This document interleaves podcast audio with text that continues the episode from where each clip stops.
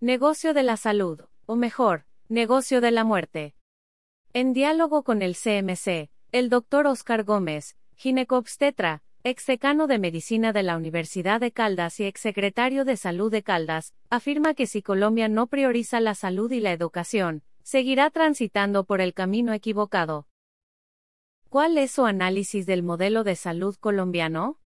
Desafortunadamente, Colombia ha optado por un modelo ya superado, el cual es más lento, más costoso, y por ende, generador de más inequidad. El Instituto de Salud Internacional en la Universidad de Copenhague demostró que en países con necesidades básicas insatisfechas, delegar la salud y la educación al sector privado, no solo es antiético sino moralmente inaceptable. La Ley 100 lleva 23 años de funcionamiento, y en ese lapso se han registrado 1.739.000 muertes evitables, cifra marcadamente superior a los muertos del conflicto.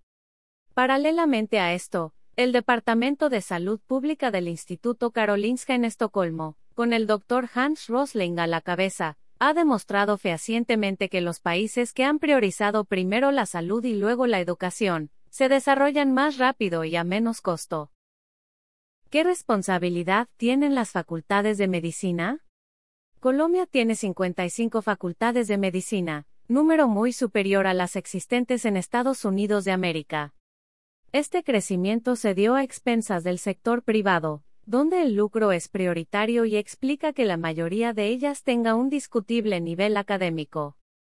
Sus egresados, de bajo nivel formativo, hoy pululan por toda la geografía nacional, donde crean más problemas que soluciones y generan complicaciones, aumentando los costos, destruyendo la imagen del médico general, enfrentando a pacientes con el personal de salud, en gran medida por su bajo nivel resolutivo en el nivel 1, lo que sobrecarga remisiones a otros niveles para reforzar la falacia de la necesidad de más especialistas y da lugar a la aparición del miedo a ser por temor a las demandas. Así nace la medicina defensiva, generadora de miles de procedimientos innecesarios y dañinos. Los médicos que se forman actualmente también terminan siendo víctimas de este sistema corrupto y perverso. ¿Qué pasa, entonces, con las universidades públicas?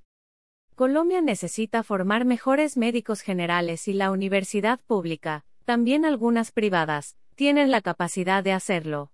Ya lo hicieron, lo saben hacer, pero es necesario retomar la senda perdida.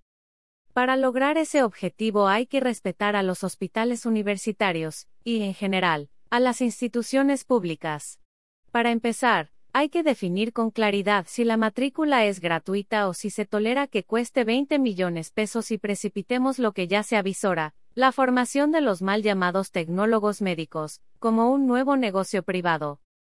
Este tema lo explica muy bien el Premio Nobel de Economía, el estadounidense Joseph Stiglitz, analizando lo que en lenguaje neoliberal es la creación de rentas, factor definido y considerado como acelerador de la inequidad.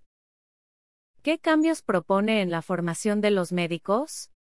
Primero, que todos los egresados presenten el examen de Estado, ECAES, y que los resultados sean difundidos ampliamente a través de los medios de comunicación.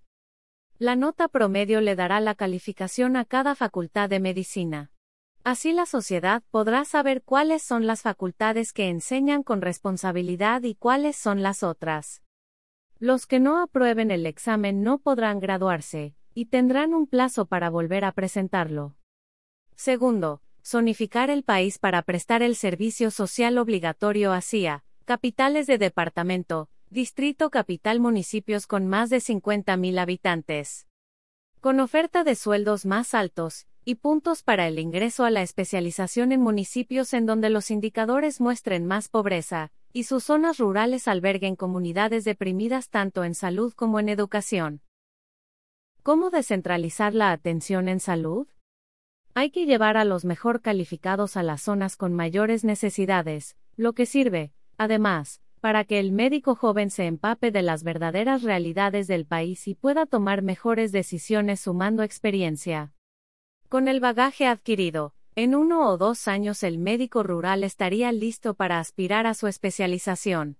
De esta manera, los cambios se impulsan de la periferia hacia el centro, de lo local y lo regional hacia lo central, de abajo hacia arriba y de lo simple a lo complejo.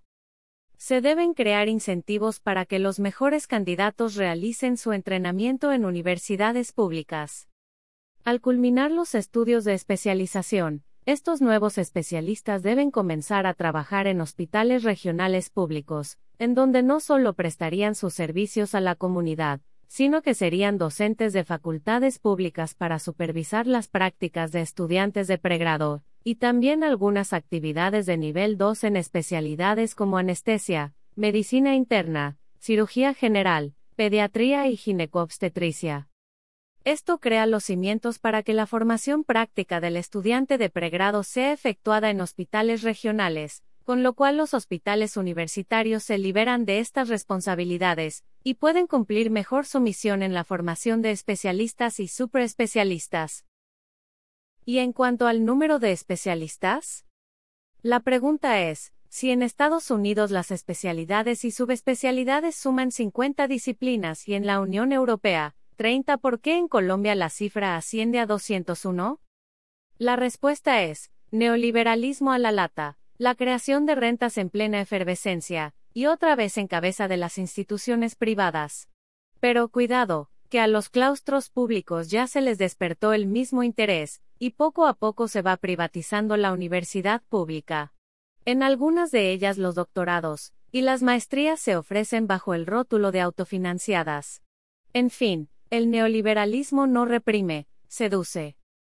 Después, los especialistas mejor calificados harán parte de un grupo seleccionado para realizar entrenamiento adicional en centros internacionales de primer nivel, en disciplinas previamente señaladas por el Ministerio de Salud, siguiendo meticulosamente patrones epidemiológicos y necesidades prioritarias del país. Esto reduciría notablemente la fuga de profesionales hacia el exterior, dado que existirían centros de alto nivel para entrenamiento y capacitación en el país. ¿Qué piensa de la industria farmacéutica nacional? En Colombia existen laboratorios de calidad para la fabricación de medicamentos, pero para infortunio de todos, también existen otros de dudosa capacidad, y así los médicos se tienen que enfrentar en ocasiones a medicamentos que no actúan o que hay que usar a dosis superiores a las recomendadas para lograr algún efecto terapéutico.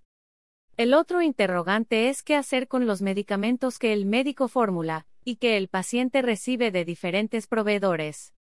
Esa situación demuestra que los organismos encargados de vigilar estos procedimientos no están cumpliendo a cabalidad su cometido. Por tanto, se requiere un estudio nacional que evalúe la biodisponibilidad y el efecto terapéutico de los medicamentos fabricados en el país. Este estudio no solo garantizaría la calidad, sino que ayudaría a implementar políticas más justas y equitativas en el precio de los medicamentos. ¿Cuál es el camino para mejorar la calidad en la atención? Quizás el mayor daño causado por la Ley 100 fue la destrucción de la relación médico-paciente, y en consecuencia, su recuperación es la piedra angular para modificar el actual sistema. Una vía expedita sería devolver a los pacientes la libertad de poder escoger libremente su médico, utilizando el mismo y cacareado lenguaje de la ley de la oferta y la demanda, puesta en boga con el cuento del libre mercado. Dicha medida se implementaría inicialmente para pacientes del régimen subsidiado. En ese sentido, el gobierno tendría que definir el manual tarifario. Como es de esperar, habría profesionales dispuestos a trabajar con ese sistema, se esperaría que fuera la mayoría, y los otros, la minoría, no la aceptaría. Así, claramente se identificaría a los médicos con evidente compromiso social y a los otros. Para acabar con el negocio de las EPS, el médico tendría acceso a las bases de datos para comprobar la afiliación del paciente y este último portaría su propia tarjeta, similar a una tarjeta de crédito, que le permitiría pedir su cita directamente al médico respectivo. Este mecanismo eliminaría de un tajo las barreras para la consulta, y al mismo tiempo los costos burocráticos de dicho proceso. Lo mejor es que una vez concluida la consulta, el galeno mediante un simple datáfono desplegaría la respectiva factura y con la firma del paciente, la haría efectiva a través de la respectiva fiducia. Jaque mate a la intermediación en los honorarios médicos. Si el paciente tiene una vía directa para sus citas por consulta externa, desaparece la presión de dichas consultas hacia los servicios de urgencias, se reducen los costos y se optimiza la calidad de la atención para las verdaderas urgencias. Equivocadamente, muchos sistemas de atención para la paciente obstétrica manejan su ingreso hospitalario a través de los servicios de urgencias, práctica errada, perniciosa y dañina, la cual debe ser erradicada y manejada a través de una adecuada atención prioritaria por los respectivos servicios de maternidad.